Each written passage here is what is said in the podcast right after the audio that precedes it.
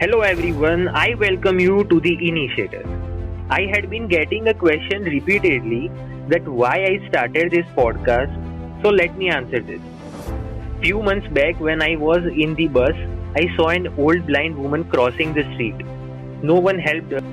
Suddenly a boy around 6 years of his age holds the wrinkled hand with his little one and helped her cross the road. This gave me a lasting impact in my mind. It forced me to think about in this world full of selfishness.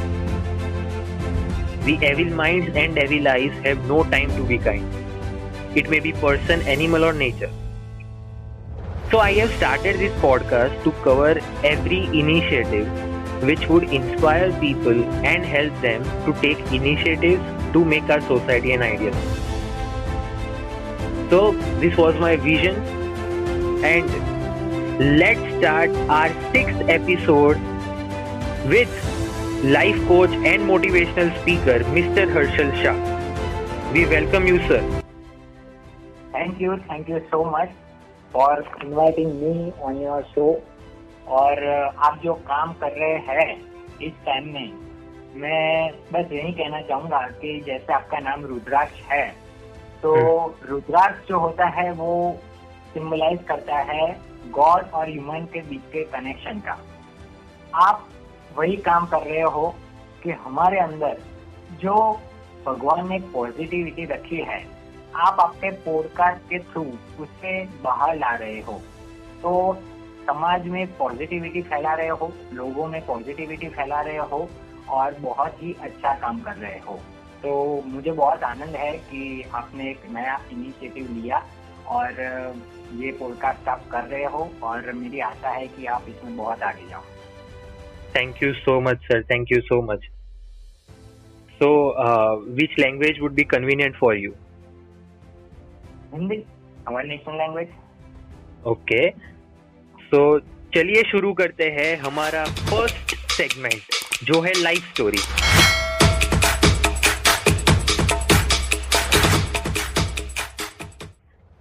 So personally uh, आप motivational speaker and life coach है so so मैंने आपके बहुत सारे video videos YouTube पे देखे हैं। सो so, okay. मैं और मेरी ऑडियंस दोनों बहुत ही क्यूरियस है आपकी स्टूडेंट लाइफ जानने के लिए। ओके तो देखो स्टूडेंट लाइफ में ऐसा था कि टेंथ तक तो मेरी पर्सनालिटी बहुत ही इंट्रोवर्ट थी और मैं मेरा नेचर भी थोड़ा शाय था। मैं ज़्यादा एक्सप्रेसिव नहीं था। मैं अपने फीलिंग्स को और मेरे ड्रीम्स को बहुत ही अंदर रखता था। ज़्यादा खुल के नहीं लाइफ को जीता था। बस अपने में ही मस्त रहता था। तो टेंथ तक तो यही हाल चला है। पर टेंथ के बाद जब कॉलेज में आया तो तभी एक टर्निंग पॉइंट भी कह सकते हो और एक चेंज आया है मेरी लाइफ में बहुत ही। कि मैंने उस दौरान ना दो चीज़ें करनी शुरू की। एक तो मैंने ना मेडिटेशन एंड मंत्र चेंटिंग करना शुरू किया हर रोज। और दूसरा मैंने जो हमारा फैमिली बिज़नेस बिज़नेस था उसकी पूरी रिस्पॉन्सिबिलिटी मैंने अपने अपने ऊपर ले ली। और कॉलेज के साथ साथ मैं ये दोनों चीज़ें कर रहा था। मतलब स्पिरिचुअली भी आ, मैं आ, खुद को कहीं ना कहीं डेवलप करने की कोशिश कर रहा था और बिज़नेस में भी फैमिली को हेल्प करना चाहता था। जी। तो इन दोनों में कहीं ना कहीं मैंने खुद को एक्सप्रेसिव बनाया खुद को एक्सट्रोवर्ट बनाया और मैंने अपनी खुद ही एक रीप्रोग्रामिंग की ऐसा कह सकते हो। तो स्टूडेंट लाइफ तो मेरी ज़्यादा लंबी नहीं रही है। मैंने बीकॉम तक किया है और उसके बाद में मेरा इंटरेस्ट नहीं था आगे पढ़ने में। मेरा इंटरेस्ट कुछ और था। पर जहाँ तक मैं पढ़ा वहाँ पे मैंने बहुत ही एंजॉय किया। कॉलेज लाइफ को बहुत अच्छी तरीके से मैंने देखा और बहुत अच्छा मुझे ये अभी लग रहा है कि मैंने बहुत सारे एथिक्स रखे हैं मेरी लाइफ में। उस टाइम भी थे तो मैंने ऐसा कोई काम नहीं किया कि जिसे मुझे रिग्रेट हो। और आ, मेरे उस टाइम बहुत सारे फ्रेंड्स हुआ करते थे। अभी बहुत सिलेक्टिव है लेकिन उस टाइम मुझे जो लग रहा था कि लाइफ में कोई रिस्पॉन्सिबिलिटी नहीं है कुछ नहीं है बस लाइफ को एंजॉय करो, मज़ा करो, जो कि अब बहुत सारी रिस्पॉन्सिबिलिटी है।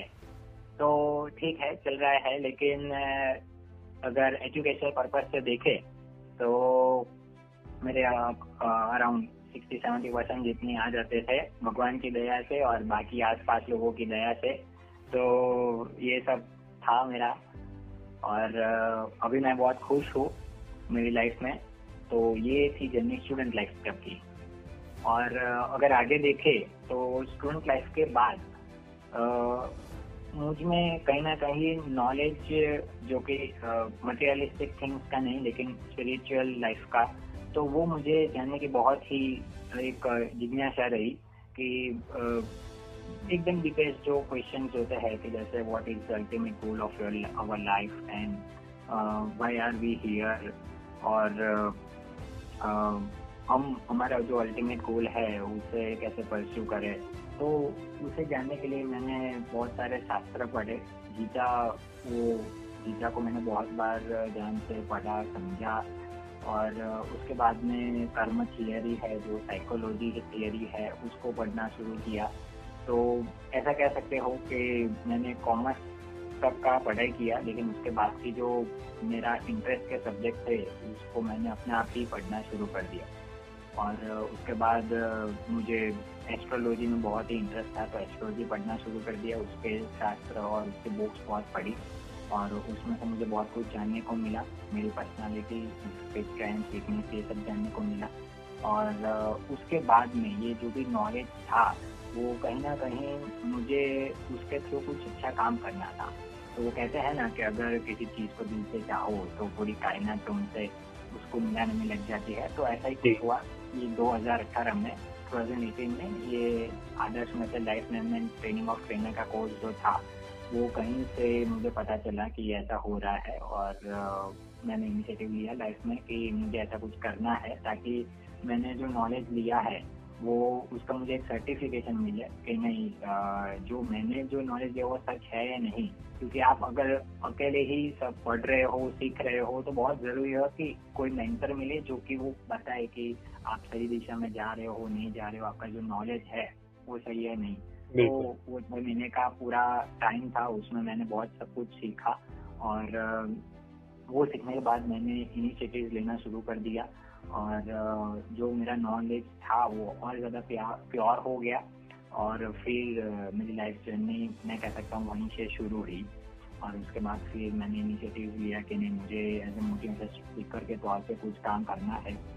और फिर मैंने कॉलेज स्कूल में जाना शुरू कर दिया और उसके बाद फिर मुझे पता चला कि नहीं, इसमें ही मुझे मचा रहा है। ये जो सोशल सर्विस कर रहा हूँ उसमें मुझे एक हैप्पीनेस मिल रही है, उसमें मुझे मज़ा रहा है और इसमें मुझे प्रोफेशन बनाना है और आगे भी जाना है। और इसे मैंने प्रोफेशन बना लिया और अभी मैं इसमें ही मेरा हंड्रेड परसेंट दे रहा हूँ ताकि मेरा जो विज़न है कि मेरी नॉलेज और विजडम के थ्रू मैं कुछ पॉजिटिव चेंज लाऊँ लोगों की लाइफ में, वो फुलफिल हो। तो ये है अभी तक का सफ़र। तो स्पिरिचुअलिज्म आपने बहुत ही अर्ली एज में अडॉप्ट कर लिया था राइट राइट राइट और उससे आपकी लाइफ और आपका सोल भी एकदम प्योर हो गया है कि आपको आपके जो विजन है आपका जो गोल है वो बहुत ही क्लियर हो गया है अभी। कि आपको लाइफ में क्या क्या हाँ, अभी हम्म। कह सकते हो क्लियर हुआ क्योंकि शुरुआत के तौर पे इतना क्लियर नहीं था पर सिर्फ़ ऐसा एक ऐसे एक इच्छा थी, ऐसा एक डिज़ायर था कि मुझे कुछ अलग करना है लाइफ में और कुछ बहुत बड़ा करना है। लेकिन क्या करना था वो मुझे एग्जैक्टली नहीं पता था, पर मैं बस वो ढूंढ रहा था कि मुझे क्या करना है। तो वो स्पिरिचुअलिटी में जैसे मैं गया, तब मुझे पता चला कि नहीं, मैं इस टाइप का बंदा हूँ और, मैं मुझे इसमें जाना है, मेरे इंटरेस्ट ये है, मेरी स्ट्रेंथ ये है। तो तब मुझे जाके पता चला कि यार, कि ये मेरी डेस्टिनी हो सकती है। अच्छा। तो या मतलब आपकी लाइफ बहुत ही पॉजिटिव और एकदम सिंपल सी रही है कि एज अ स्टूडेंट आप बहुत ही शायद थे इंट्रोवर्ट थे। उसके बाद कॉलेज लाइफ शुरू हुई सो उसमें आपने स्पिरिचुअलिज्म अडॉप्ट किया। स्पिरिचुअलिज्म में गए सो आपने फिर ऐसा इनिशिएटिव ले लिया कि मुझे लाइफ लाइफ में बहुत सारे लोगों को सोल सोल प्योर करना है और उन लोगों की हेल्प करनी है। तो आपने एज अ मोटिवेशनल स्पीकर और लाइफ कोच शुरू कर दिया कि मैं एक आपने एक वे ढूंढ लिया अपनी लाइफ का बहुत सारे वेज है अपनी लाइफ को अपनी लाइफ को अच्छी बनाने के और गोल्स को अचीव करने के लिए। So what was your main aim कि ये मोटिवेशनल स्पीकर और लाइफ कोच ही आपने क्यों लिया? स्पिरिचुअलिज्म में भी आप आगे जा सकते थे। राइट मैंने जब ये मेडिटेशन और स्पिरिचुअलिटी की बुक्स पढ़ी और नॉलेज लिया तो विजडम आई। तब डिटैचमेंट भी आई और डिटैचमेंट आने के साथ मेरी जो मटेरियलिस्टिक डिज़ायर थी, वो भी कहीं ना कहीं चली गई। तो मुझे अब उस टाइम ऐसा लग रहा था कि अब मटेरियलिस्टिक थिंग मुझे लाइफ में उसके लिए मेहनत नहीं करनी है और अच्छा। मुझे मुझे एक इनर हैप्पीनेस और पीस ही ढूंढना है जो कि अल्टीमेटली लाइफ की लाइफ का गोल है पर जैसे जैसे मैं इसमें और आगे चला नॉलेज लेता गया तब मुझे पता चला कि स्पिरिचुअलिटी में ऐसा नहीं होता है कि आप मटेरियलिस्टिक थिंग संसार को छोड़ दे कोई साधु महाराज बन जाए ऐसा नहीं है। सबसे श्रेष्ठ मार्ग यही है कि आप कर्म मार्ग को चुने संन्यास मार्ग को नहीं। Exactly. क्योंकि जो हमारा अल्टीमेट गोल है जिसे अलग अलग रिलीजन में अलग अलग तरीके से उसे मोक्ष कहे या सेलिब्रेशन कहे अल्टीमेटली हैप्पीनेस एंड पीस कहे जो भी कहे उसे पाने के जो दो मार्ग है। एक है संन्यास मार्ग और एक है कर्म मार्ग। तो मुझे संन्यास मार्ग नहीं अडॉप्ट करना था। क्योंकि मैं ये सब कुछ छोड़ के वहाँ जाना नहीं चाहता। मैं चाहता हूँ कि मैं यहाँ पे ही जहाँ हूँ, वहाँ ही रहूँ और वहाँ पे ही मैं ग्रो करूँ। तो मुझे पता चल गया कि स्पिरिचुअलिटी में सिर्फ़ ये ही नहीं होता कि आप सिर्फ़ सब कुछ, सब सब तरीके से डिटैच होकर सिर्फ़ स्पिरिचुअली ग्रोथ और डेवलपमेंट के लिए ही सोचे। बजाय उसके आप अपने लाइफ में पर्सनल प्रोफेशनल फैमिली ओरिएंटेड भी बनो और सोशल uh, और बाकी जितने भी एस्पेक्ट है उन सब में आप ग्रो करो।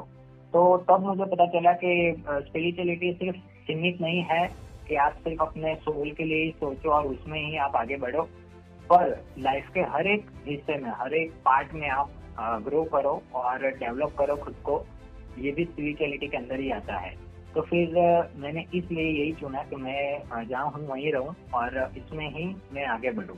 और इसीलिए मैंने एज ए मोटिवेशन स्पीकर और लाइफ कोच का रोल मैंने पसंद किया आगे बढ़ने के लिए। मतलब एक मोटिवेशनल स्पीकर और लाइफ कोच दोन, दोनों ही एक वॉइस रेजर्स होते हैं लोगों के लिए। सो स्पिरिचुअलिज्म परस्यू किया और आप में जो पॉजिटिविटी है वो और लोग भी पॉजिटिव बन जाए आपकी पॉजिटिविटी से। सो so, इसलिए आपने मोटिवेशनल स्पीकर और लाइफ कोच परस्यू किया है। राइट राइट राइट सो इसमें दो रीजन है। एक तो मेरी मेरी जो जर्नी है वो भी वो भी चालू ही रहेगी।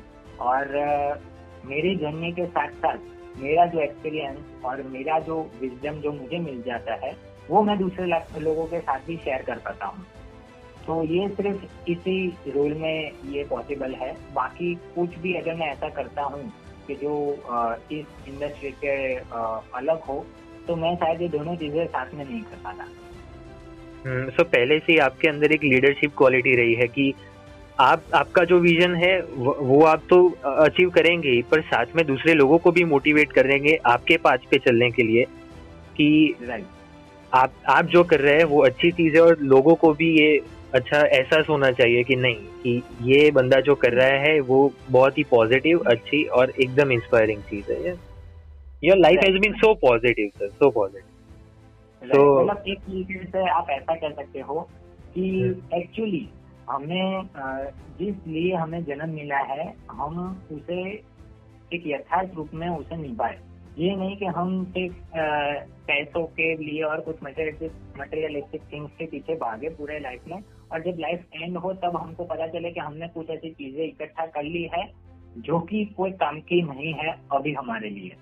क्योंकि अगर हमारी हैप्पीनेस किसी मटेरियलिस्टिक थिंग्स पे डिपेंड हो जाती है तो वो हैप्पीनेस नहीं वो सिर्फ़ एक प्लेजर है हमारे लिए।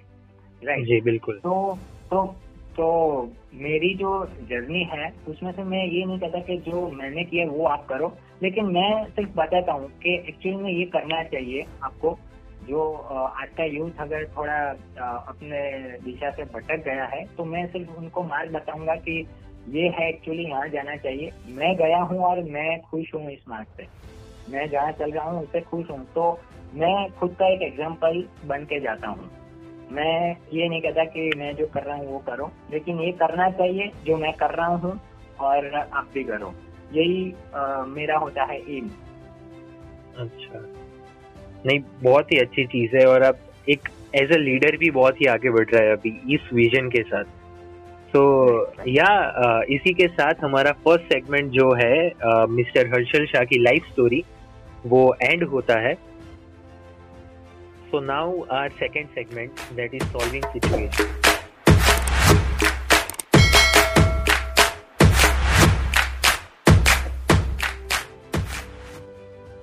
तो इस सेगमेंट में मैं आपको सिचुएशंस दूँगा सर और आपको बताना है कि आप ये सिचुएशंस में होंगे तो कैसे ओवरकम करेंगे इस सिचुएशन तो आर फ़र्स्ट सिचुएशन इज़ कि जैसे आप एक मोटिवेशनल स्पीकर है और हमारे आज के बहुत ही फ़ेमस दो मोटिवेशनल स्पीकर विवेक बिंद्रा और संदीप महेश्वरी वो बहुत सारे लोग आज उन लोगों को फॉलो कर रहे हैं.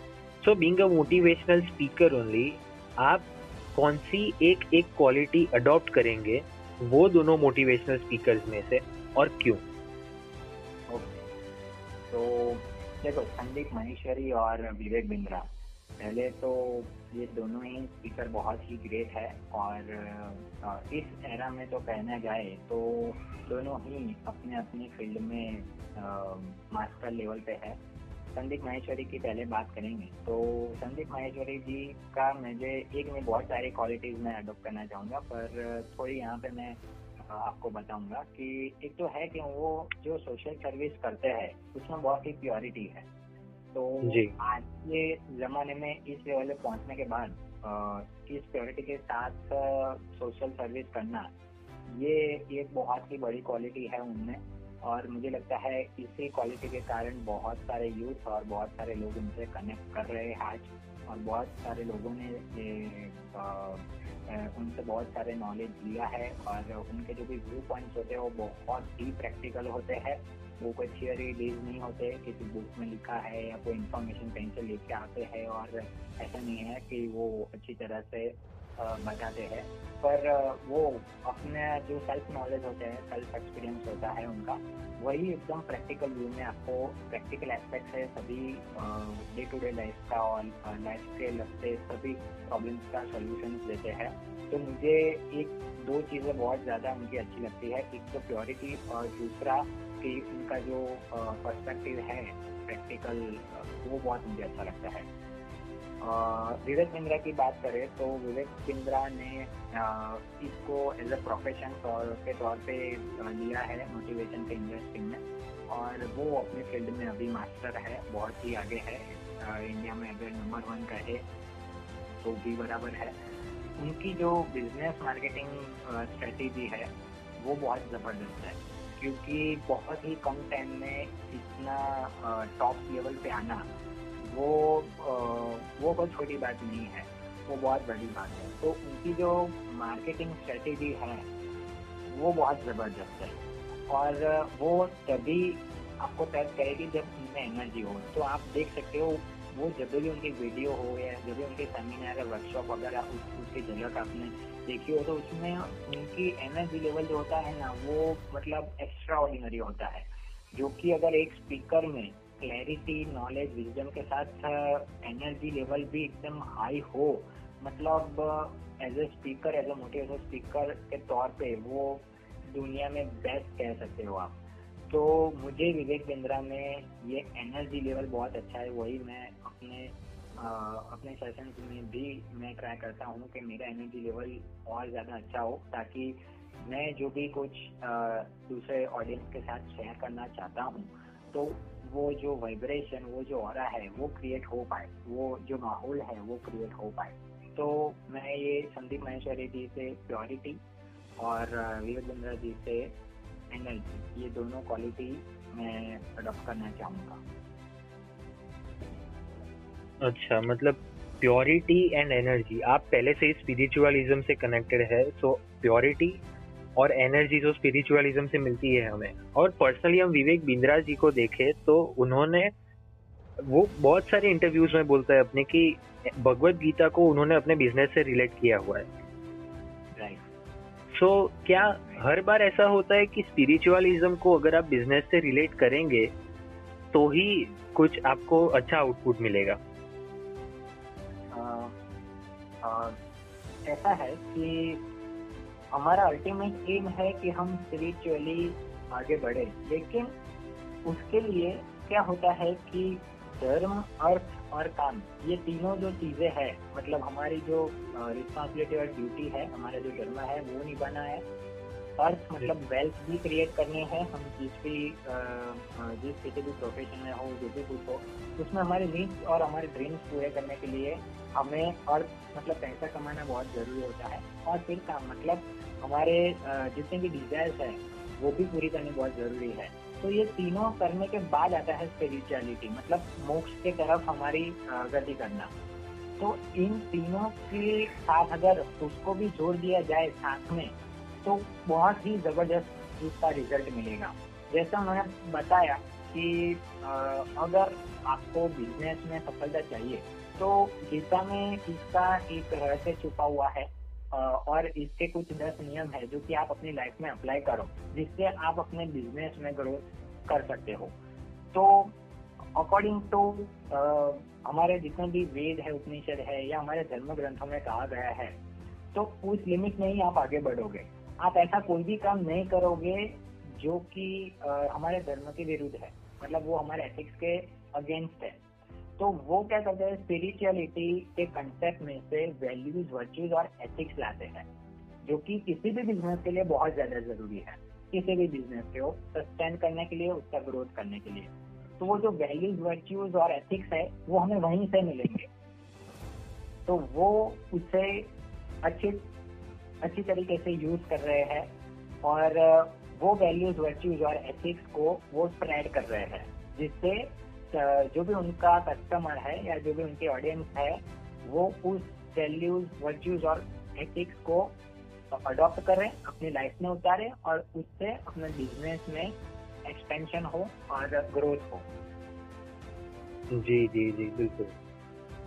सो so, यही वेद उपनिषद और उसी सब बातों से सेकंड क्वेश्चन पे हम आ रहे हैं कि जैसे चाणक्य ने एक चाणक्य को एक चांस मिला था कि एक छोटे से बच्चे चंदू को मेंटर करना है और चंद्रगुप्त फिर उन लोग उन्होंने बनाया उसे।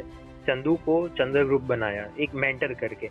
सो so, आपको भी ऐसा कोई चांस मिल जाए कि आपको एक छोटे से बच्चे को मेंटर करना है from his childhood to adulthood so आप उसकी क्वालिटीज को कैसे एनहेंस करेंगे? एंड द ट्विस्ट इज़ कि अगर वो बच्चा रेडिकलाइजेशन का शिकार है अभी तो आप क्या स्टेप्स लेंगे? अगर चाइल्ड होड की बात करें जी। तो तो सबसे पहले तो बच्चे को समझना बहुत ही ज़रूरी है। तो मैं उसे सबसे पहले तो ऑब्ज़र्व करूँगा ताकि मुझे समझ में आए कि नेचुरली वो जो भी चाइल्ड है वो उसका नेचुरल नेचर कैसा है। क्योंकि हर एक व्यक्ति में तीन गुण होते हैं सत्व रजस समझ तो वो उसका नेचर नेचर कैसा है? तो मैं सबसे पहले यही ऑब्ज़र्व करूँगा और वो जानने की कोशिश करूँगा। ऑब्ज़र्व करने के बाद जब मुझे पता चलेगा कि उसका नेचर कैसा है उसके बाद में उसके इंटरेस्ट देखूँगा कि उसके इंटरेस्ट की फ़ील्ड कौन सी है उसको किस टाइप का नॉलेज लेना अच्छा लगता है कौन से क्वेश्चन वो पूछता है। तो मैं उसका आंसर देने की पहले तो कोशिश करूँगा और फिर उसकी जो स्ट्रेंथ है और वीकनेस है, वो उसके सामने मैं लाऊँगा। जहाँ तक जब जितना मुझे एक्सपीरियंस हुआ होगा, वो सारी बातें उसकी स्ट्रेंथ और वीकनेस को मैं उसके सामने लाऊँगा। और उससे मैं बताऊँगा कि उसकी स्ट्रेंथ है, उसको किस तरह से ज़्यादा इनहेंस किया जाए और वीकनेस जो भी है, उसमें से कैसे ओवरकम करके उसको भी स्ट्रेंथ बनाया जाए। तो मेरे पास जो भी नॉलेज है, वो मैं उसको दूँगा, उसके कंसेप्ट दूँगा और आगे बढ़ने के लिए मोटिवेट भी करूँगा। साथ में मैं क्या करूँगा कि उसका जो भी एजुकेशन अभी एकेडमिक्स जो भी उसका चल रहा होगा, उसमें मैं कहीं इंटरप्ट नहीं करूँगा। क्योंकि मोटिवेशन अगर मैं उसको देता ही रहूँगा तो क्या होगा कि उससे मेरी एक डिपेंडेंसी जैसा फील होने लगेगा। तो मैं एकेडमिक्स में कहीं भी उसे सलाह या कुछ नहीं दूँगा सजेशन नहीं दूँगा ताकि वो वहाँ अपने हिसाब से ग्रो कर पाए अपने हिसाब से खुद के सेल्फ एनालिसिस कर पाए खुद की तरीके से वो आगे बढ़े। उसके बाद अगर यंग एज में जो आ, वो आएगा तो मैं उसको बताऊँगा कि जैसे उसकी स्ट्रेंथ या वीकनेस है तो उसके हिसाब से वो अपनी लाइफ में गोल बनाए। गोल ऐसा हो कि जो लॉन्ग लास्टिंग हो और जहाँ पे वो कुछ अच्छा काम कर सके, ना सिर्फ़ अपने लिए, लेकिन सोसाइटी के लिए भी तो मैं उसे उसी दिशा में प्रेरित करने का काम करूँगा। और, उसके साथ हमेशा रहूँगा, ताकि उसका अगर कोई भी क्वेश्चन उसका माइंड में आए, कहीं भी वो अटक जाए, कोई भी किसी भी जगह पे वो फंस जाए तो वो एक मुझसे एक अच्छी सलाह या मशवरा ले सके तो मैं वहाँ पे रहूँगा। और उसके बाद मैं हमेशा यही चाहूँगा कि वो एक ऐसी लाइफ जिए जो कि वो जीना चाहता है।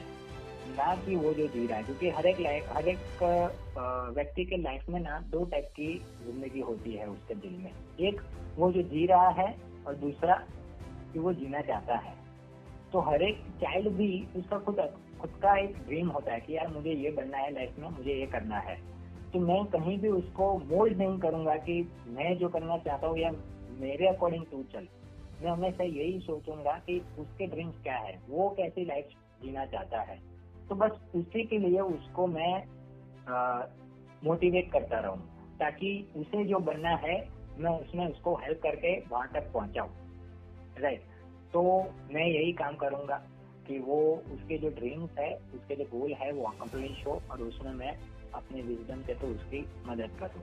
रही बात कि वो अगर एक ऐसा चाइल्ड हो जो कि जिससे समाज को या सोसाइटी को उससे नुकसान हो जी. तो तो मैं सबसे पहले तो अगर मेरे कंट्रोल में होगा तो मैं उसे समझाऊँगा उसे उसे उस रास्ते से हटाने के लिए बहुत सारे प्रयत्न करूँगा लेकिन अगर मेरे कंट्रोल में से बाहर हो जाए तो फिर आ, मैं मेरे से हो सके उतना प्रयत्न करूँगा कि मैं उसको उसके पेरेंट्स या उसके टीचर्स या फिर आ, कोई साइकेट्रिस्ट के पास भी ले जाऊँगा ताकि उसके अंदर वो जो भी संस्कार है कि वो चेंज वो चेंज हो और एक अच्छी लाइफ जी सके।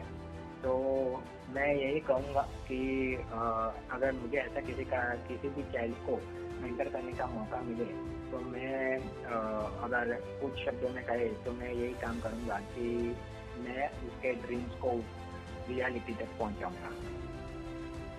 एक गुरु का विजन भी यही होता है कि उसका स्टूडेंट जो बनना चाहता है उसे वो गोल अचीव करने के लिए वो हेल्प कर रहे और यही डिसीज़न आपने लिया है इस क्वेश्चन का आंसर सो so, तो ऐसा तो क्या होगा कि अगर वो बच्चा जो लेट्स अज्यूम कि एक इंसान आपके सामने खड़ा है अभी उसके अंदर बहुत ही दुख है।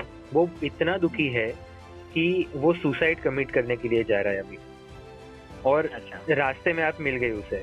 So let's take an example कि वो लो मार्क्स आए हैं उसके और फेलियर है। ब्रेकअप हो गया है मदर फादर की डेथ है फाइनेंशियल क्राइसिस है एक्सेट्रा मतलब you name it and he has it ऐसी सिचुएशन है अभी। So being his guru being a life coach and being a motivational speaker आप उसे मोटिवेशन कैसे देंगे और उसे सुसाइड करने से कैसे रोकें? देखिए अगर सिर्फ़ इंडिया में देखा जाए ना तो हर घंटे एक बच्चा सुसाइड कमिट करता है। जी। उसके बहुत सारे रीजन है। फैमिली प्रेशर हो, पढ़ाई का टेंशन हो फ्रस्ट्रेशन हो ब्रेकअप हो, बहुत सारे रीजन है। लेकिन ये बात इतनी छोटी नहीं है कि हम इसे निग्लेक्ट करें।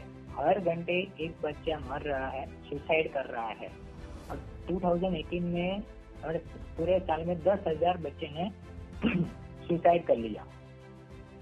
तो अगर देखा जाए तो हमारे आसपास का अभी जो माहौल है वो ऐसा हो गया है कि हमारे अंदर नेगेटिव इमोशन बहुत ही ज़्यादा क्रिएट हो रहे हैं।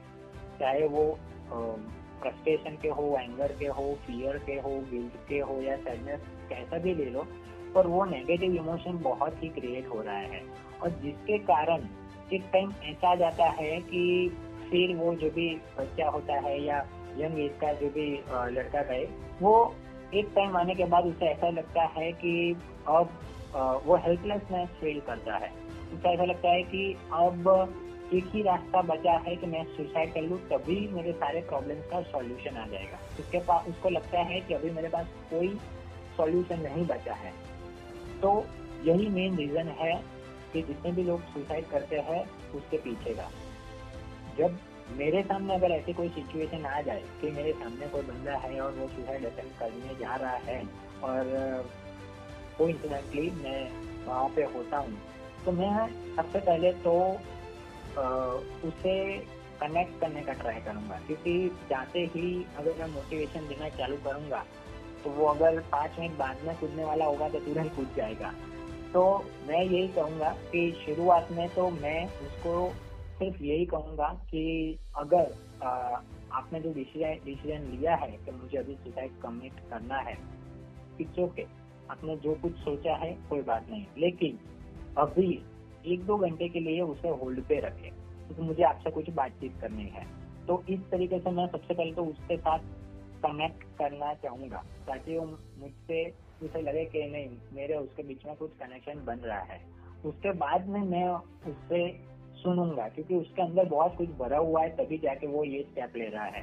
तो ज़्यादा कुछ बोलने के अलावा, ज़्यादा कुछ बोलने से अच्छा है कि मैं उसकी सुनूं और एक एम्पेथिक लिसनर बनूं, ताकि वो जो भी कुछ फील कर रहा है, उसके जो भी रीजन है, वो उसी के एस्पेक्ट पे मैं देखूँ और उसे फील करूँ। तो सबसे पहले मैं एम्पेथिक लिसनिंग ही करूँगा, उसके लाइफ में जो भी उसने डिसाइड किया है कि मुझे सुसाइड कमिट करना है, उसके पीछे के रीजन में पता लगाऊँगा कि वो क्यों ऐसा कर रहा है और उसके बाद में, उसका सुनने के बाद में मैं उसे कहूँगा कि अगर हो सके तो तू आज के दिन रुक जा, तू तेरा जो भी डिसीज़न है उसको आज के लिए रुक जा।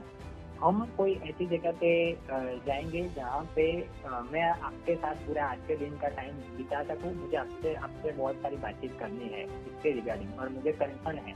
मुझे कोई इसमें से कोई स्वार्थ नहीं है कि मैं आपसे कन्वर्जेशन करके कुछ फ़ायदा उठाऊँगा, ऐसा कुछ नहीं निस्वार्थ हूँ मैं।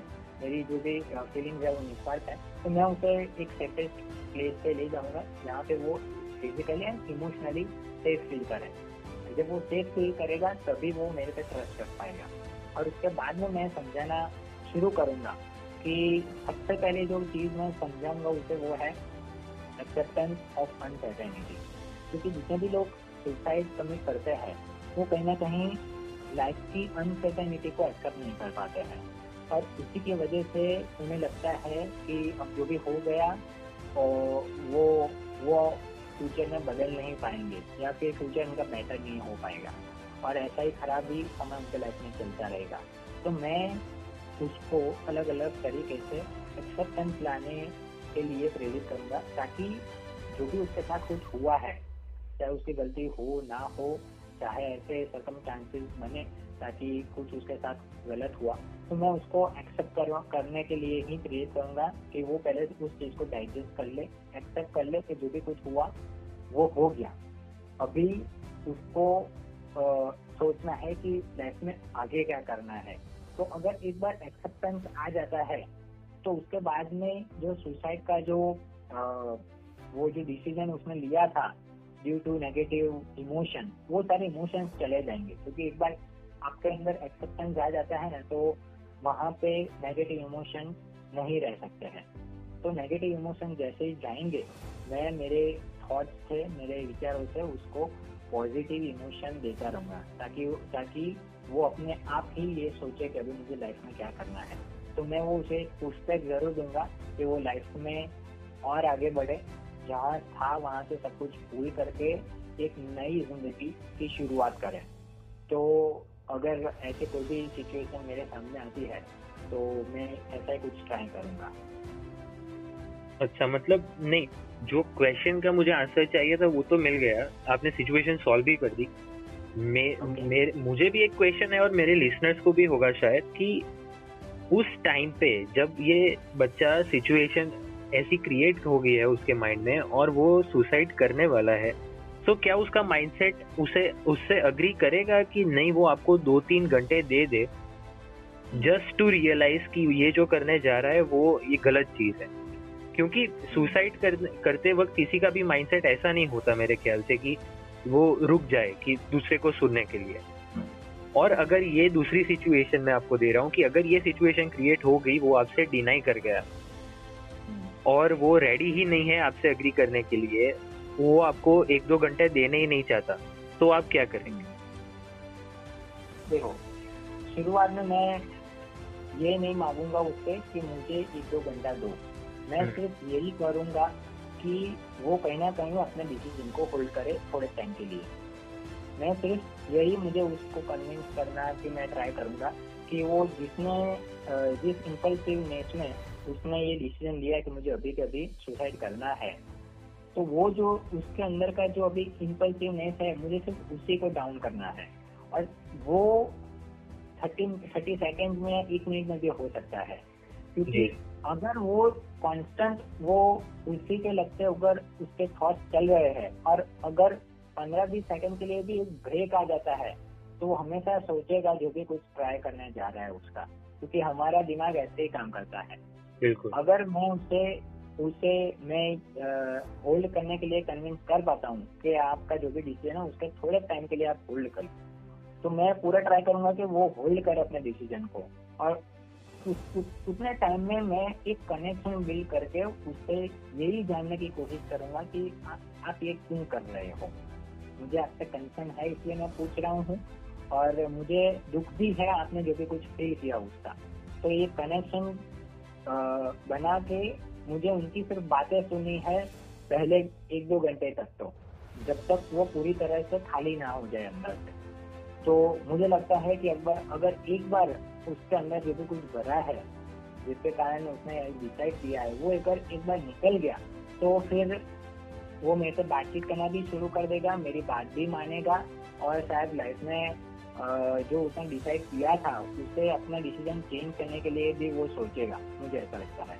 एब्सोल्युटली मतलब जितना भी उसके अंदर सौरो है, वो अगर आपके सामने एक दो मिनट भी वो निकाल देगा तो फिर वो कहीं ना कहीं ऐसा कंफर्ट जोन में आ जाएगा कि नहीं। और इतना पोलाइट माहौल बन जाएगा कि उसके अंदर जो रिग्रेट है, वो खाली कर देगा। वो तो मतलब वो उसके माइंड में दो ऑप्शन आ जाएँगे। पहले एक ही ऑप्शन था कि मैं सुसाइड करूँ या नहीं, फिर दो ऑप्शन आ जाएँगे। मैं ये कर रहा हूँ या वो सही है या नहीं। राइट राइट बस तो मुझे वहाँ तक ही कोशिश करनी है जहाँ तक उसका ये उसके माइंड में ये एक थॉट आए कि मैं ये करने जा रहा हूँ क्या मुझे सच में करना चाहिए। बाकी बाकी तो बाकी का काम तो बहुत ही आसानी से हो जाएगा लेकिन मुझे वहाँ तक ही पहुँचने के लिए सारे एफर्ट डालनी है कि वो उस पॉइंट पे आ जाए और वो सोचे कि मैं जो करने जा रहा हूँ क्या मुझे सच में करना चाहिए। वो एक थॉट वही मेरे लिए सब सारा काम कर देगा। बिल्कुल बिल्कुल। सो थॉट्स से हम अब नेक्स्ट सेगमेंट की तरफ़ जा रहे हैं that is your thought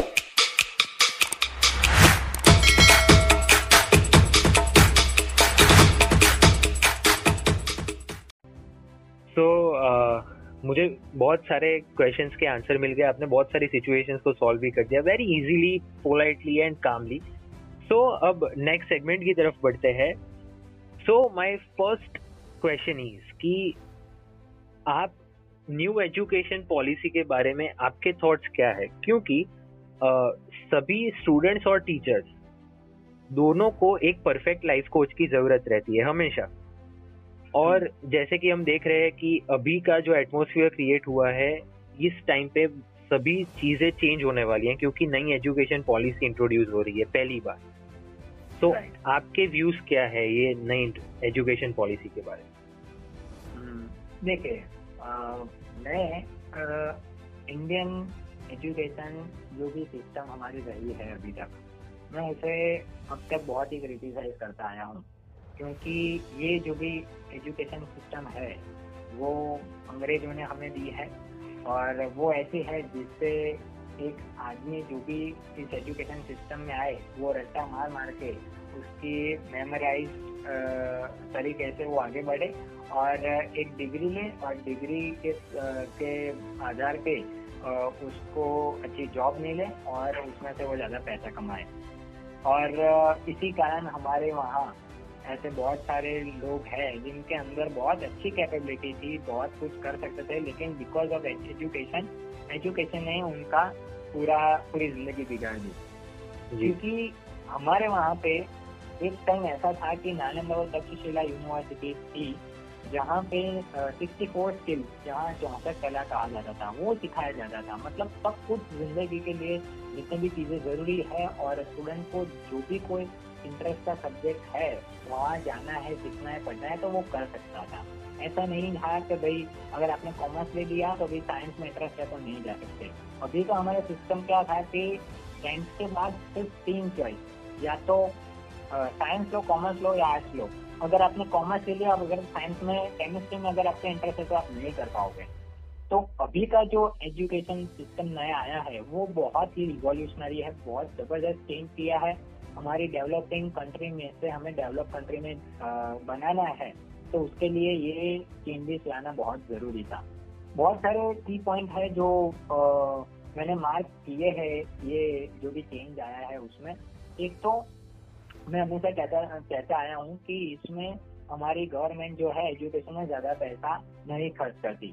मतलब समझ लो कि अभी तक हमारे टोटल जीडीपी का थ्री परसेंट ही एजुकेशन में खर्च होता है। जब जबकि आप अगर डेवलप नेशन से कंपेयर करो तो बहुत ही कम है।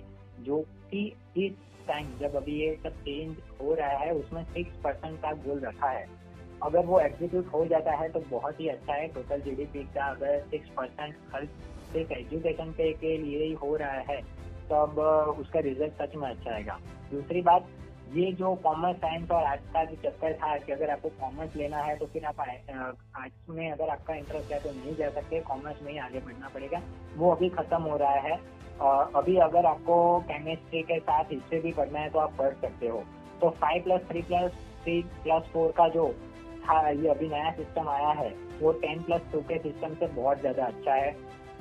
और दूसरा हमारे यहाँ ना एजुकेशन में एक ऐसा मान्यता है और ऐसी एक हमारे वहाँ पर्सपेक्टिव होता है कि जो इलेक्ट्रिशियन होता है वेल्डिंग होते हैं जो कारपेंटर होता है जो जो प्लम्बिंग करते हैं तो हमारा माइंडसेट ऐसा होता है कि वो जो जॉब्स होते हैं उन्हें हम ऐसी नज़र से देखते हैं जैसे वो कुछ छोटा काम कर रहे हैं।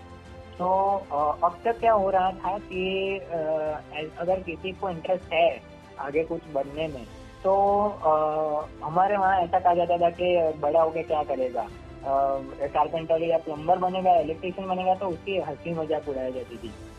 हमारे एजुकेशन सिस्टम में अब तक ये ये बहुत बड़ा एक प्रॉब्लम था कि ऐसा काम करने, अगर कोई करता है या इसमें जाता है तो उसे छोटी नज़र से देखा जाता था। अब ये चेंज हो रहा है, ये माइंडसेट हमारी न्यू एजुकेशन सिस्टम में चेंज हो रहा है, क्योंकि क्लास सिक्स से ही इंटर्नशिप शुरू करवा रहे हैं और उस जॉब का एक्सपीरियंस भी करवा रहे हैं। तो ये बहुत ही अच्छी बात है कि हमारा माइंडसेट पूरा चेंज होने वाला है। जो नए लोग, जो नए स्टूडेंट्स आने वाले हैं, उनका माइंडसेट चेंज होगा कि कोई भी जॉब छोटी नहीं होती, कोई भी काम छोटा नहीं होता है। जो भी काम अगर आप अच्छी तरह ईमानदारी से करते पूरी मेहनत से करते हो तो वो काम आपके लिए बड़ा ही है समाज के लिए बड़ा ही है। तो मुझे ये चीज़ अच्छी लगी। फिर आ, पहले ऐसा था कि पूरे हमारा हम जो भी कुछ पढ़ाई करते थे उसके एंड में हमारे टीचर के द्वारा हमें एक रिपोर्ट कार्ड दिया जाता था कि हमने पूरी लाइफ पूरी ईयर में क्या किया है क्या नहीं किया है। तो उसके आधार पर ही हम आगे बढ़ते थे। अभी ये जो न्यू एजुकेशन पॉलिसी आई है उसमें एक अच्छी बात मैंने ये नोटिस की कि अभी टीचर तो आ, हमें रिकॉर्ड कार्ड देगी लेकिन हमें खुद सेल्फ प्रोसेस करके खुद का इवेल्युएशन करके खुद का रिपोर्ट कार्ड भी बनाना होगा। और ना सिर्फ़ हमें खुद को लेकिन हमारे जो भी क्लासमेट्स है दूसरे स्टूडेंट्स है वो भी हमारा बनाएँगे। मतलब सभी एक दूसरे को इवेल्युएट करके बनाएँगे। तो ये प्रोसेस बहुत अच्छा रहा हो गया कि अभी जो भी कुछ करना है हमें पता है कि अगर मैं अच्छा नहीं कर रहा हूँ तो मैं मुझे जब मैं इवेल्युएट करूँगा तो मुझे पता चलेगा कि मैं कहाँ आगे बढ़ रहा हूँ। तो पहले तो क्या था कि भाई टीचर की नज़र में आप अच्छे हो गए अच्छे मार्क्स ला दिए तो आप, आपको ऐसा होगा आपको कंटेंटमेंट फील होगा कि नहीं कुछ अच्छा कर रहा हूँ। लेकिन अभी आपको पता चल जाएगा खुद को इवेल्युएट करके खुद का रिपोर्ट बनाने में नहीं मैं सच में क्या कर रहा हूँ। अगर मार्क्स आ रहे हैं तो वो रट्टा मार के या फिर आजू बाजू वालों की दया से आ रहे हैं या नहीं, सच में मैंने कुछ गेन किया है। तो ये सारे पॉइंट बहुत ही रिवॉल्यूशनरी चेंजेस लाने वाले हैं। और दूसरी एक बात भी मैंने नोटिस की है, जो यहाँ मैं उसका ज़िक्र करना चाहूँगा, कि हम अभी मल्टीपल एंट्री एग्जिट ले सकते हैं। तो फॉर एग्ज़ाम्पल ऐसा बहुत बार होता है कि जब हम टेंथ ट्वेल्थ या कॉलेज की लाइफ में होते हैं तो हमें लगता है कि मुझे यार इस करियर में इस स्ट्रीम में आगे बढ़ना है इसमें करियर बढ़ा मुझे बनाना है। पर थोड़ा टाइम होने के बाद छः आठ महीने एक साल जाने के बाद आपको पता चलता है कि नहीं यार, मेरा तो इंटरेस्ट कहीं और है तो मुझे कुछ और करना था। तो हमारी प्रीवियस एजुकेशन सिस्टम में क्या था कि एक बार आपने एंट्री ले ली तो फिर अगर आप एग्जिट करते हो तो उसका कुछ आपको क्रेडिट नहीं मिलता था। और फिर आपको ऐसा लगता है कि यार मेरा पूरा साल वेस्ट हो गया या इतने टाइम मेरा वेस्ट हो गया। लेकिन अभी अगर आपने बीटेक किया और बी फॉर एग्ज़ाम्पल बीटेक करने के एक साल बाद आपको पता चला कि नहीं है मुझे कुछ और करना है। तो आपको एक साल का क्रेडिट पूरा पूरा मिलेगा। आपको एक साल का सर्टिफिकेशन भी मिलेगा। ताकि आपको, आपने जो भी किया है, उसका आपको ऐसा ना लगे कि मैंने यार टाइम वेस्ट कर दिया। तो वहीं पे भी कुछ ना कुछ नॉलेज तो आपने गेन किया, उसका सर्टिफिकेशन मिला। तो ये सारी जो की नॉट पॉइंट थे वो मैंने बताया कि ये सारे पॉइंट्स मुझे बहुत अच्छे लगे। ये, और इसके अलावा भी बहुत सारे पॉइंट्स हैं। But as a motivation speaker मुझे दो जगहों पर मुझे लगता है कि अभी भी हमारी जो भी एजुकेशन सिस्टम में उसमें सुधार होना चाहिए। पहला है कि एक तो हमारी जो लैंग्वेज है, हमारी रीजनल लैंग्वेज या मदर टंग उसमें कंपलसरी करना चाहिए एक स्टैंडर्ड तक पढ़ाई, जो कि नई एजुकेशन पॉलिसी में उसका ज़िक्र किया है, लेकिन कंपलसरी नहीं किया है, उसको सिर्फ़ ऑप्शन के तौर पे ही रखा है। तो आज के ज़माने में क्या हो रहा है कि लोग यही सोच रहे हैं कि भाई इंग्लिश जो है वो इंटरनेशनल लैंग्वेज हो गया और अगर आपको कुछ लाइफ में बड़ा करना है तो आपको इंग्लिश सीखना पड़ेगा। नो डाउट इन दैट आपको इंग्लिश पढ़ना चाहिए, सीखना चाहिए। लेकिन उससे पहले, सबसे पहले हमारी मदर टंग हमारी जो लैंग्वेज है, उसके लिए आपको मान होना चाहिए और खुद आप खुद को अपने मदर मदर टंग में, अपने रीजनल लैंग्वेज में एक्सप्रेस कर सकते हो। अगर अच्छी तरीके से उसके बाद में ही आपको वो सीखनी चाहिए फॉरेन लैंग्वेज क्योंकि आप कोई भी डेवलप कंट्री देख लो वो सबसे पहले महत्व अपने खुद की लैंग्वेज को ही देंगे उसके बाद में फॉरेन लैंग्वेज को देंगे। अभी हमारे वहाँ ऐसा हो गया है कि हम फॉरेन लैंग्वेज को ज़्यादा महत्व दे रहे हैं और हमारी मदर टंग की मज़ाक उड़ा रहे हैं और मदर टंग में अगर कोई अच्छी तरह से खुद को एक्सप्रेस करता है तो हमें लगता है कि, ये इसका बहुत लिमिटेड माइंडसेट है ये अभी ग्रो नहीं हुआ है। तो ये एक माइंडसेट टूटना चाहिए। मुझे लगता है कि इसको कंपलसरी करना चाहिए कि सिक्स या एट स्टैंडर्ड तक आपने मदर टंग किया हमारी जो रीजनल लैंग्वेज है उसके में हम पढ़ाई करें। तो ये चीज़ मुझे अच्छी लगती है कि ये होना चाहिए। दूसरी बात है कि आज के टाइम में हमारे जितने भी टीचर्स है और, और जितने भी मेंटर्स है जो भी जो कि पढ़ाने जाते हैं कॉलेज यूनिवर्सिटीज में तो मैंने कई बार देखा है कि उनको ना रिज़ल्ट से मतलब होता है मतलब इन द सेंस रिज़ल्ट मतलब वो कुछ भी काम कर रहे हैं, उसका उनको जो भी पैसा मिल रहा है। तो उनका जो भी एम है वो है कि काम करके सामने उनको पैसा मिलना चाहिए। तो इसमें क्या होता है कि अगर बच्चा अच्छी तरीके से नहीं भी पढ़ रहा है, अगर वो आज का क्योंकि पता है कि आज का जो क्राउड है, आज का यूथ है, वो इतनी आसानी से कनेक्ट नहीं कर पाता है टीचर्स को और गुरुज को। तो अभी क्या हो रहा है कि टीचर्स और, जो भी दूसरे प्रिंसिपल और बाकी लोग हैं, वो यही सोच रहे हैं कि अगर स्टूडेंट नहीं पढ़ रहे तो कोई बात नहीं, हमें पैसों से मतलब है। और अगर पैसे आ रहे हैं तो चाहे उनकी लाइफ में उन्हें पढ़ना है, ना पढ़ना है, जो भी करना है, करे। हमें अपना काम करके निकल जाना है। तो ये नहीं होना चाहिए। एक तो ये मेंटालिटी चेंज होनी चाहिए, क्योंकि लाइफ में अगर ग्रो करना है लाइफ में अगर कुछ आपको सीरियसली कुछ पाना है, ताकि आपको आगे जाके ऐसा लगे कि नहीं, मैंने जो भी कुछ काम किया, वो सच में बहुत ही अच्छा किया। मैंने कुछ सोसाइटी के लिए कुछ अच्छा काम किया। एक कर्मयोगी अगर आपको बनना है तो मैं यही कहूँगा कि हमारे वहाँ के टीचर अपना माइंडसेट चेंज करें और वो ऐसा माइंडसेट रखे कि सिर्फ़ आउटकम से वो लगाव ना रखे, बल्कि वो जो काम कर रहे हैं, उससे लगाव रखे। ताकि क्या होगा कि टीचर और स्टूडेंट के बीच का कनेक्शन रहेगा और टीचर जो भी कुछ डिलीवर करना चाहते हैं, वो उन तक पहुंचेगा। तो उसके लिए टीचर्स भी कंसर्न रहेंगे कि अगर नहीं पहुँच रहा है, कुछ आउटकम नहीं निकल रहा है स्टूडेंट्स में से तो वो उसके लिए सोचेंगे कि क्या कर सकते हैं। ये नहीं कि करना है तो करें, नहीं करना है तो कोई बात नहीं हमने तुम्हारी सैलरी मिल गई है तो ये ना हो। तो एक एज ए मोटिवेटर स्पीकर के तौर पे मैं यही सोचूँगा कि उनका माइंडसेट चेंज हो और अगर मुझे कहीं भी अपॉर्चुनिटी मिलती है ऐसा कुछ करने के लिए तो मैं उसके लिए हमेशा हमेशा उसके लिए मैं यही सोचूँगा कि अगर कहीं भी अपॉर्चुनिटी मिलती है तो मैं काम करूँगा। दूसरी बात एज ए स्टूडेंट के तौर पे तो स्टूडेंट के लिए मैं ये सोचूँगा कि आज का जो भी क्राउड है ना जी। वो वो हमेशा यही सोच रहा है कि हम खुद को एंटरटेन कैसे करें। मतलब एंजॉयमेंट और एंटरटेनमेंट के पीछे वो लोग भाग रहे हैं। लाइफ में सीरियसनेस नहीं है। जहाँ तक मैं जितने कॉलेजेस में गया, जितने स्टूडेंट से मैंने बातचीत की और जिनसे मेरा कनेक्शन हुआ, मुझे हमेशा यही फील हुआ कि वो लाइफ के लिए ना बिल्कुल सीरियस नहीं है। उन्हें सिर्फ़ एंटरटेनमेंट और एंजॉयमेंट ही करना है। उनको ये भी नहीं करना है कि मैं कैसे मेरी लाइफ को चेंज करूँ।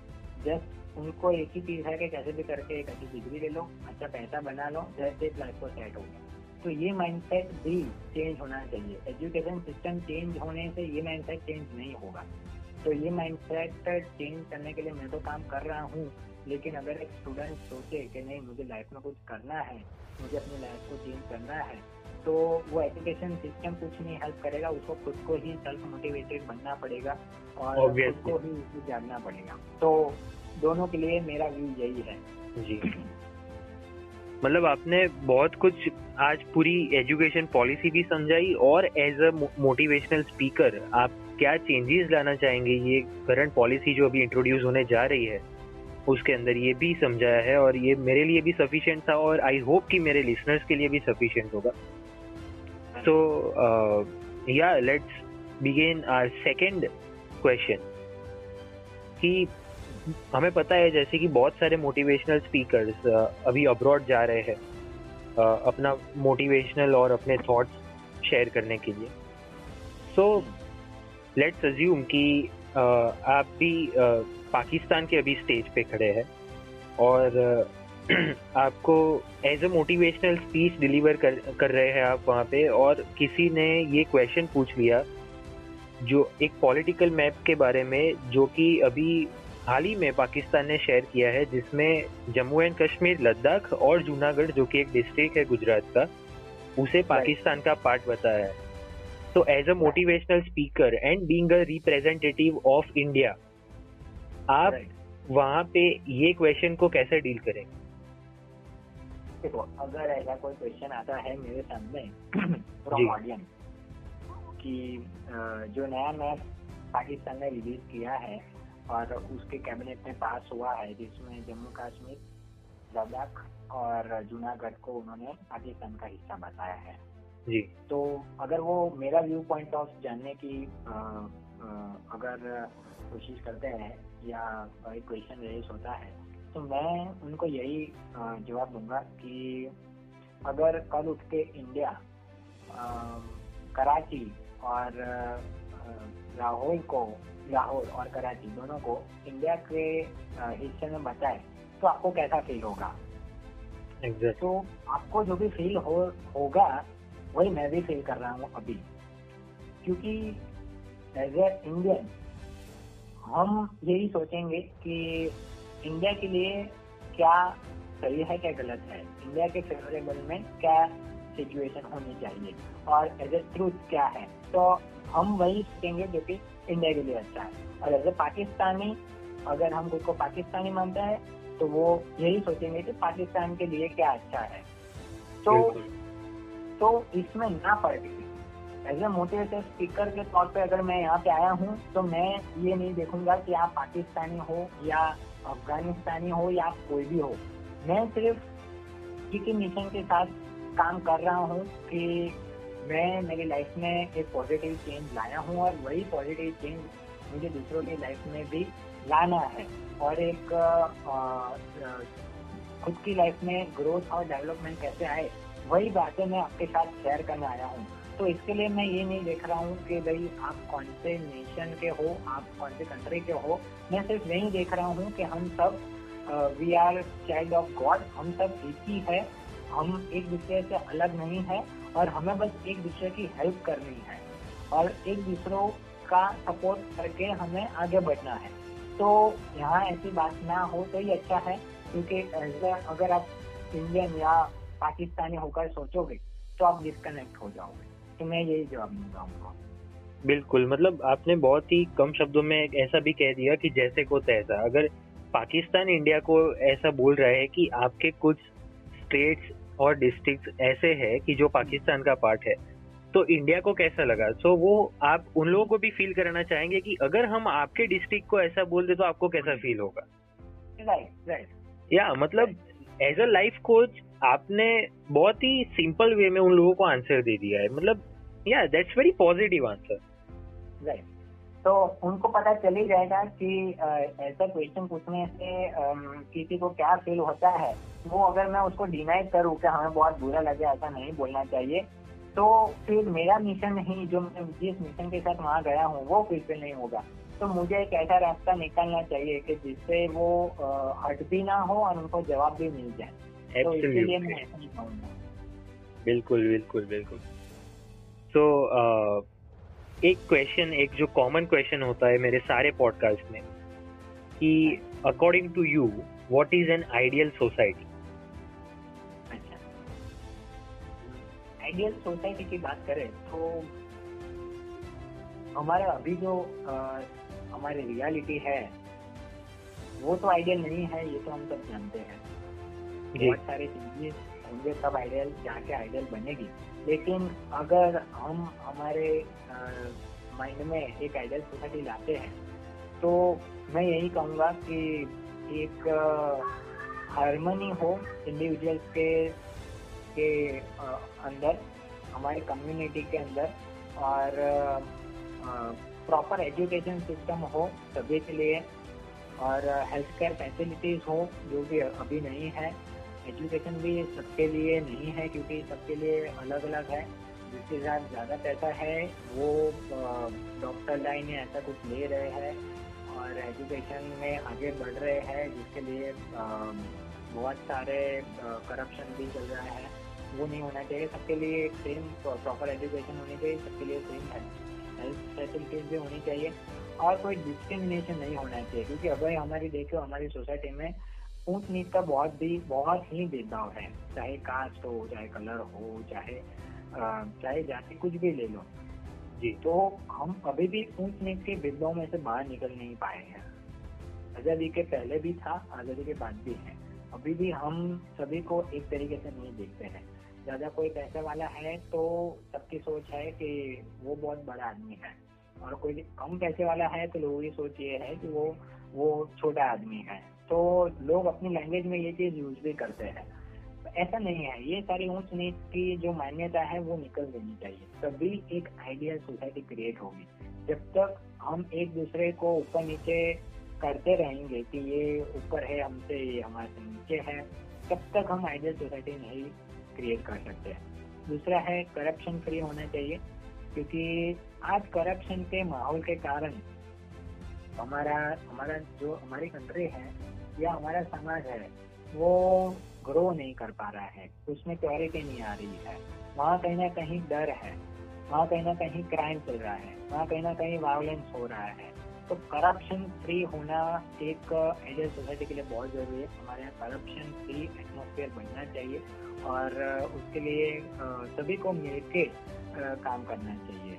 दूसरा है कि मिट फ्री होना चाहिए हमारी सोसाइटी नॉन वायलेंट होना क्योंकि ना ही ये हमारे संस्कार में पहले से था, ना ही हमारे संस्कार में है और हमारे जितने भी सिस्टर्स हैं दुनिया के वो कोई भी इसकी परमिशन नहीं देता है कि आप वायलेंस करो खुद के लिए। तो एक वायलेंस फ्री हमारी सोसाइटी होनी चाहिए, साथ में फियर फ्री होना चाहिए, क्योंकि आज इतने तरह के फियर है कि अहमदाबाद या गुजरात की बात की बात ना करें। तो दूसरे स्टेट में आप छः सात बजे के बाद, शाम के छः सात बजे के बाद बाहर नहीं निकल सकते। और जो लड़कियाँ हैं, वो तो उनको बहुत ही रिस्ट्रिक्शन में रखा जाता है कि वो बाहर ना तो एक डर का माहौल है हमारे सोसाइटी में अभी भी। तो एक आइडल सोसाइटी में अगर डर है तो आइडल नहीं रह सकती, मैं ऐसा मानता हूँ। तो डर का माहौल नहीं होना चाहिए फियर फ्री होनी चाहिए। दूसरी क्राइम फ्री होनी चाहिए। तो क्राइम फ्री तभी होगा जब प्रॉपर जस्टिस होगा। हमारे यहाँ जस्टिस की जस्टिस मिल रहा है सभी को, लेकिन उसकी जो प्रॉपर सिस्टम होनी चाहिए वो अभी तक नहीं बन पाई है। कहीं ना कहीं किसी को जस्टिस पाने के लिए सालों तक वेट करना पड़ता है। और फिर थक के वो छोड़ देते हैं होप छोड़ देते हैं कि नहीं, हमें कुछ जस्टिस मिलेगा। और जो भी पैसे वाले होते हैं, वो एक बहुत बड़े वकील को हायर करके जो उनके फेवर में वर्डिक ला देते हैं। तो ये नहीं होना चाहिए क्राइम फ्री सोसाइटी होनी चाहिए। तो ये बहुत सारे पॉइंट्स हैं जिससे हमारी जो सोसाइटी है, वो आइडल है और इसके लिए हमें सबको कुछ ना कुछ ट्राई करना चाहिए, करते रहना चाहिए। चाहे हम जिस किसी प्रोफेशन में है, चाहे हम जहाँ भी रह रहे हैं तो वहाँ पे हमें कहीं ना कहीं ऐसा माहौल उगा खड़ा करना चाहिए, जिससे हम एक दूसरे की रिस्पेक्ट कर सके और जो नेगेटिविटी है, वो कहीं ना कहीं हम उससे बाहर निकल सकें। जी, बिल्कुल। मतलब आपने ये क्वेश्चन में racism casteism corruption non violence fear crime जैसे काफ़ी सारे एस्पेक्ट्स को कवर किया है और मुझे पर्सनली ऐसा लगता है कि ये सभी चीज़ें, चीज़ों को ओवरकम करने के लिए और एक हमारी सोसाइटी को आइडियल बनाने के लिए यूनिटी की ज़्यादा ज़रूरत पड़ेगी। और जब जब हम यूनाइट हो जाएँगे, तब हमें इनिशिएटिव्स की ज़्यादा ज़रूरत पड़ेगी। यूनाइट हो जाएँगे और इनिशिएटिव्स ही नहीं लेंगे ये सब चीज़ों को ख़त्म करने के लिए करप्शन और वो सब चीज़ों को। तो कोई मतलब ही नहीं है सोसाइटी आइडियल बनेगी ही नहीं। मतलब यूनिटी इनिशिएटिव्स और जो एस्पेक्ट्स आपने कवर किए हैं, वो सभी चीज़ों की ज़रूरत पड़ेगी। तो yeah very nice so according to you ideal society must be racism free casteism free non corrupting non violence fear free and crime free. So yeah so with this thing uh, हमारा जो third segment है your thoughts ये खत्म होता है। So let's begin our segment four that is movement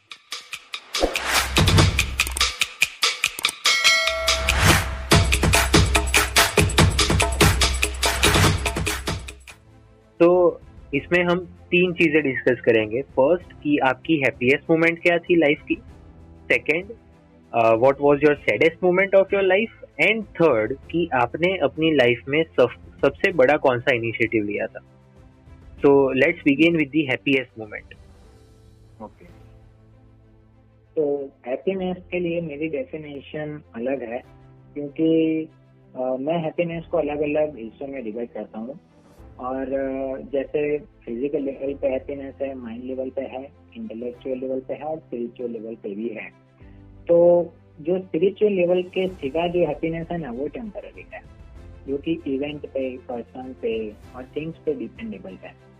तो वो तभी हैप्पीनेस मिलती है जब सिचुएशन क्रिएट होती है या किसी पर्सन से मिलती है या कुछ चीज़ें जो हमें चाहिए वो हमें मिल जाती है।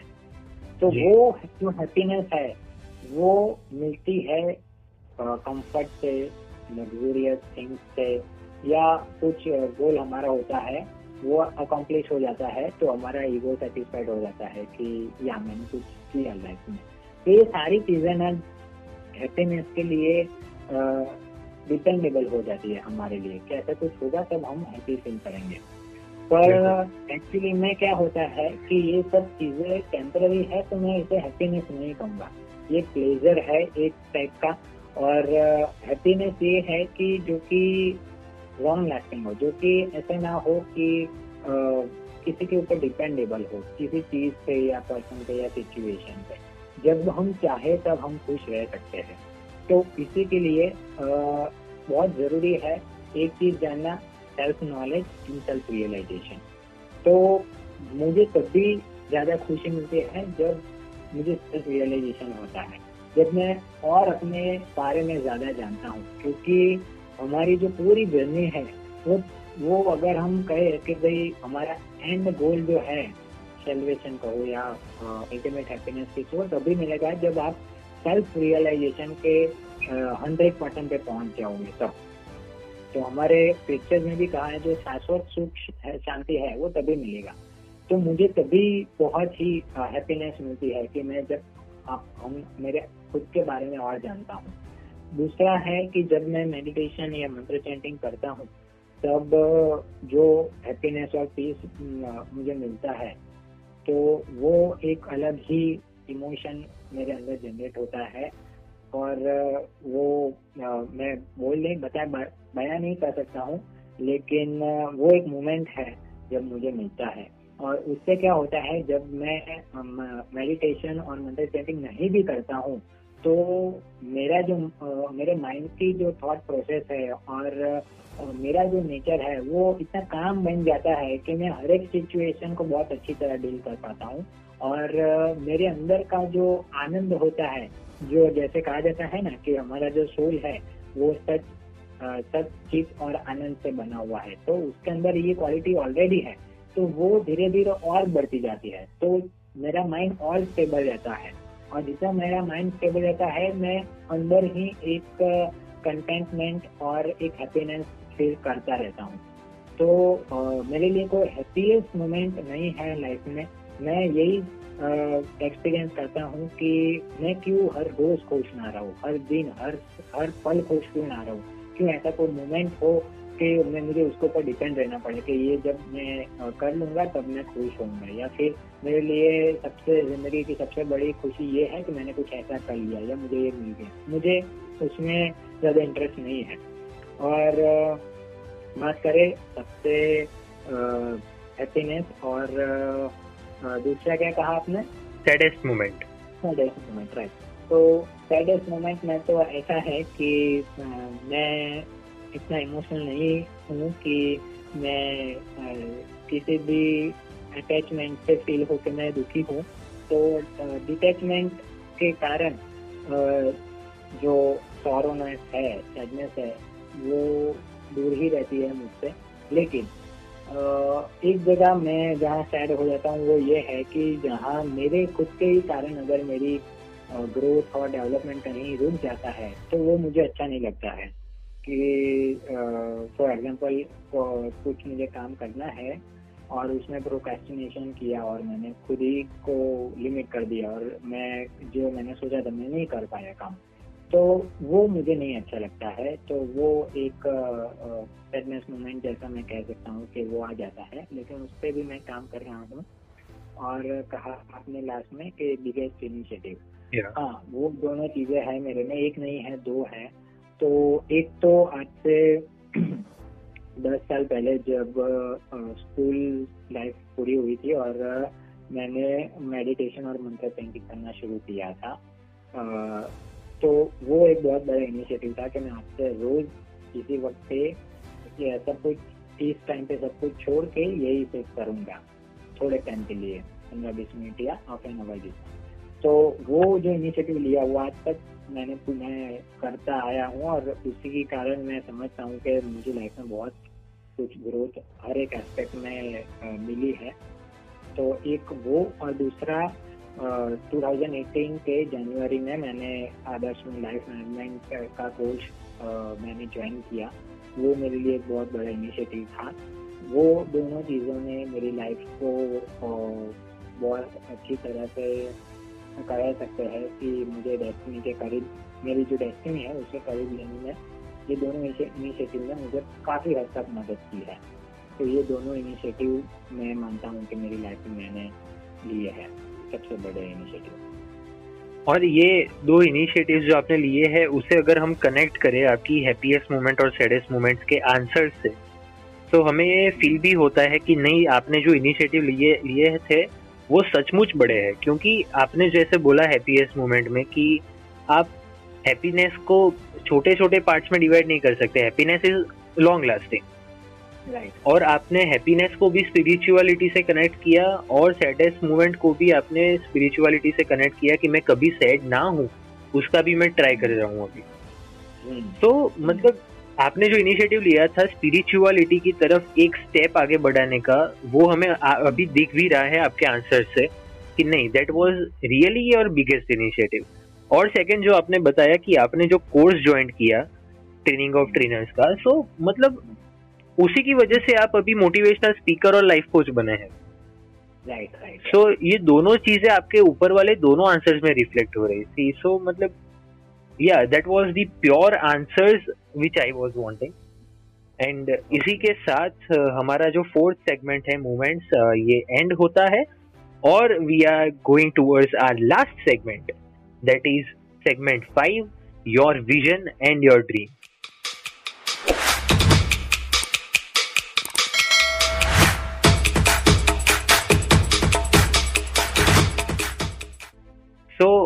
being a motivational speaker and a life coach Harshal Shah का विजन और ड्रीम क्या है?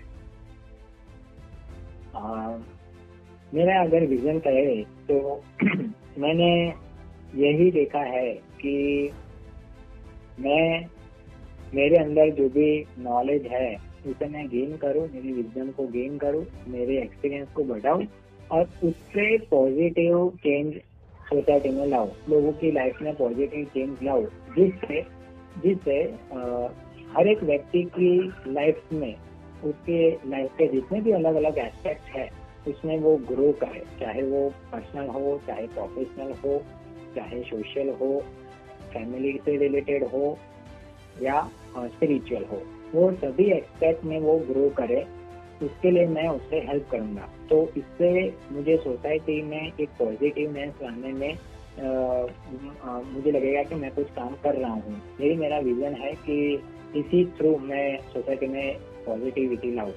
यही मेरा विजन है और मेरी ड्रीम यही है कि मैं आ, जब भी भी आ, मेरा आ, जब मेरी लाइफ पूरी हो तब मुझे ऐसा लगे कि या मुझे जो जीना था और मैं जो जी रहा था उसके बीच का डिफरेंस पूरा हुआ। और जब लाइफ का एंड हो तब बाकी लोग ये कहे कि वंस मोर तो ये मेरा ड्रीम है कि कुछ ऐसा कुछ करना है।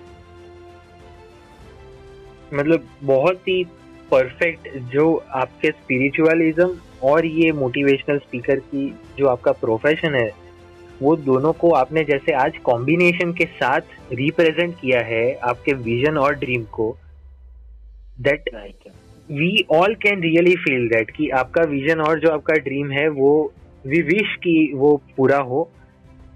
And it was very nice talking to you Harshal sir तो आज हम लोगों ने जो बातें की है, आपने अपनी लाइफ स्टोरी भी बताई, आपने स्पिरिचुअलिज्म में पूरा टर्न हो टर्न लिया है, फिर आप मोटिवेशनल स्पीकर और लाइफ कोच उसमें भी आप आगे अभी बहुत प्रोग्रेस कर रहे हैं। एंड वी विश कि आप ज़्यादा से ज़्यादा लोगों को इंस्पायर करें ऐसे ही।